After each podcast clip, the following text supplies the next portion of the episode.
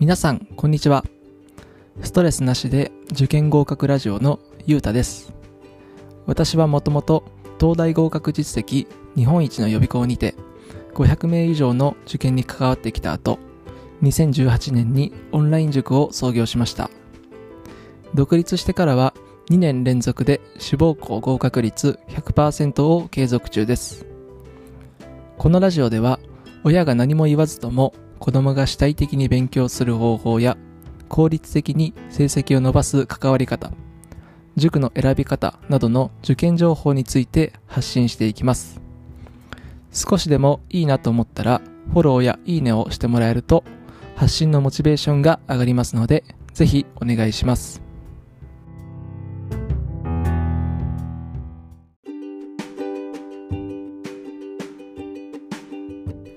えー今回は勉強しかできない子は危険。こういったテーマでお話ししていきたいなと思います。で、え今回なんですけれどもその合格にはそのいい合格と悪い合格があるっていうことも、えーお話をできたらなと思っています。でこれは、えっと、学力向上にも、えーつながる部分なので、えー特に、えーうちは受験生じゃないからということではなくてですねえー受験生でない子に対してもぜひ聞いてほしい内容と、えーなっています。で、合格といっても、その成績アップっていうことなので、まあ、学力向上にはですね、えー良いものと悪いものがあるってことですね。で、勉強しかできない子っていうのは、そもそもどういう子かっていうとですね、自分の意思は一切持たずに、まあ、あまり持たずにですね、その、とりあえず勉強させられてきて、で、なので知識はいっぱいあるっていう状態ですね。で、これはあの、高学歴だったりすることもあるので、一言でその偏差値という指標だけでは、その表せないことがあります。で、そもそもじゃあ、えー先ほど合格にはその良い合格と悪い合格があるというふうに、え申したんですけれども、この悪い合格をしたタイプの子というのが、えー勉強しかできない子に、えなっている可能性っていうのが結構大きいんですね。で、そもそも良い合格というのは私の定義で言うと、えー志の醸成かける目標達成。この二つのを両立させたことっていうのが、その状態っていうのが合格なんですね。例えるならば、えー自分の進路でやりたいことや好きなこと、えーまあ、進みたい、その進路があって、その通過点に、えー合格、えーしあの進学ですね。えーそういったものがある状態ですね。これだと良い合格になり得、なり得ますと。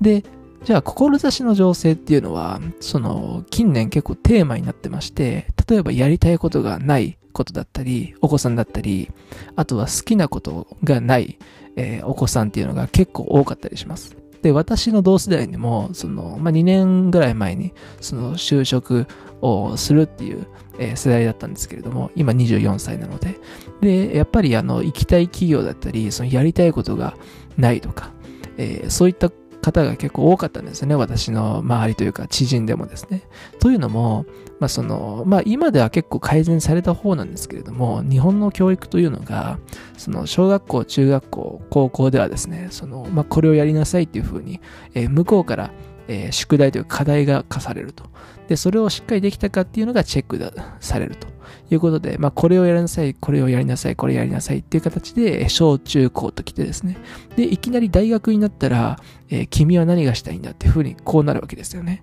で、こうなると、その、与えられるものが当たり前というふうになっているので、その自分の意思っていうのがない子が育ってしまいがちなんですね。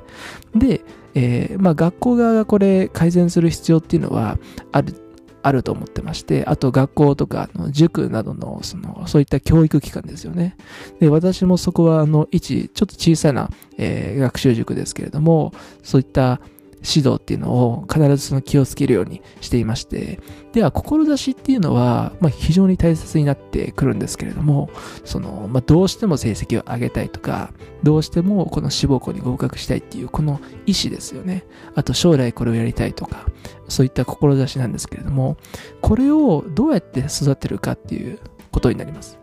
で、一つシンプルな答えが私の中であってですね、それはやはりその生徒とか親御さん見ていて分かったんですけれども、この良好な人間関係ですね。この良好な人間関係のが土台にあって、そこからしかその志っていうのは生まれないのかなと、えそういうふうに言われています。で、私も500名以上のその生徒を見てきた中で、もちろんその意思がある子っていうのは多いんですけれども、やっぱりその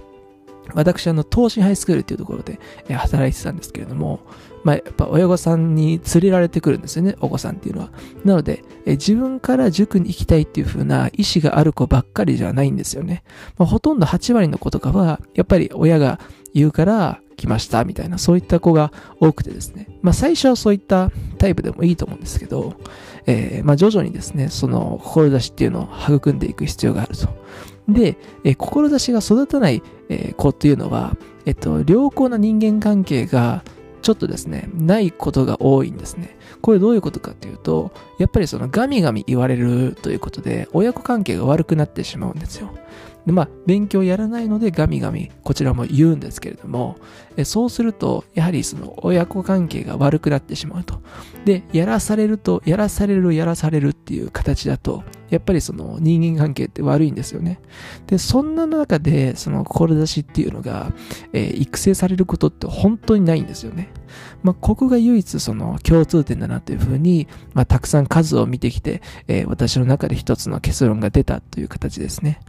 で、これからの時代、その、塾選びとか、その、家庭教師を探すっていう方、もしかしたら今このラジオを聴いてる方でいるかもしれないんですけれども、その単なる合格だったり、その単なる成績アップっていうのに価値がつかない時代になりつつあるんですね。で、これどういうことかっていうと、その、成績アップだったり合格っていうのは、良いものと悪いものがあるんです。まあ、成績向上、学力向上ですね。には、良い学力学力向上なのか、その悪い学力向上なのかっていうふうに、同じ成績アップでも二通り分かれてしまうんですね。なので、塾を選んだりする際は、その合格実績だったりっていうのを、あまりその真に受け止めすぎない方が良かったりしますね。というのも、合格実績だけでは、その、その合格が良いのか悪いのかっていうのが、えー、明確に分からないからですね。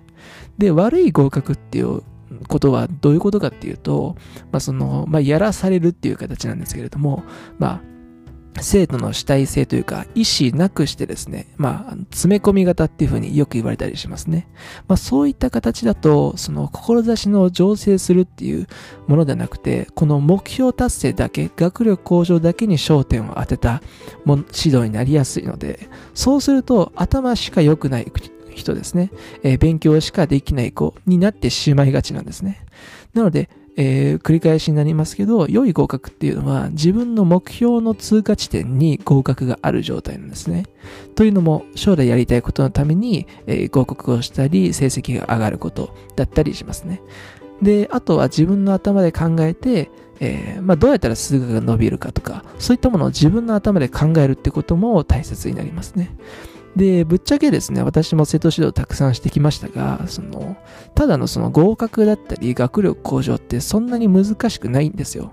それほど、まあ今、今年で6年目に生徒指導になるんですけど、結構何百人も見てきてる中で、関わってきた中でですね、まあ何回もそう生徒指導してると、まあ大体パターンみたいなのが決まってくるんですよね。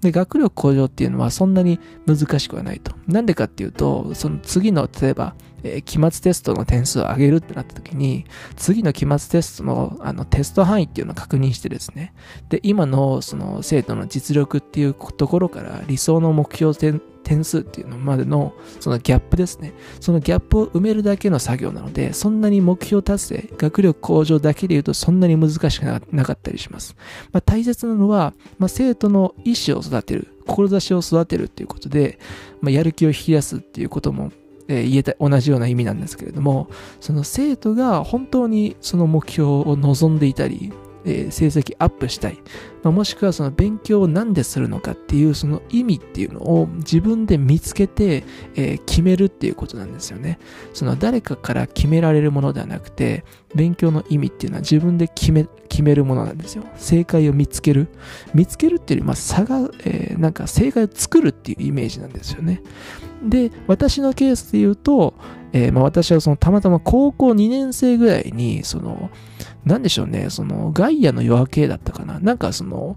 経営者という社長さんの特集みたいなドキュメンタリー番組をちらっと見て、なんかあの、かっこいいなみたいな感じのえ、印象を抱いて、大学生になったらちょっと起業したいな、みたいな。自分で会社をやってみたいなっていう思いがあって、そしたら、なんか偏差値が高いところに行った方が、なんかその有利なんじゃないかみたいな。まあ周りの、え、仲間が優秀ですよね。まあそういった漠然としてイメージがあったので、まあ経営学部とか小学部に興味を持って、で、そこから、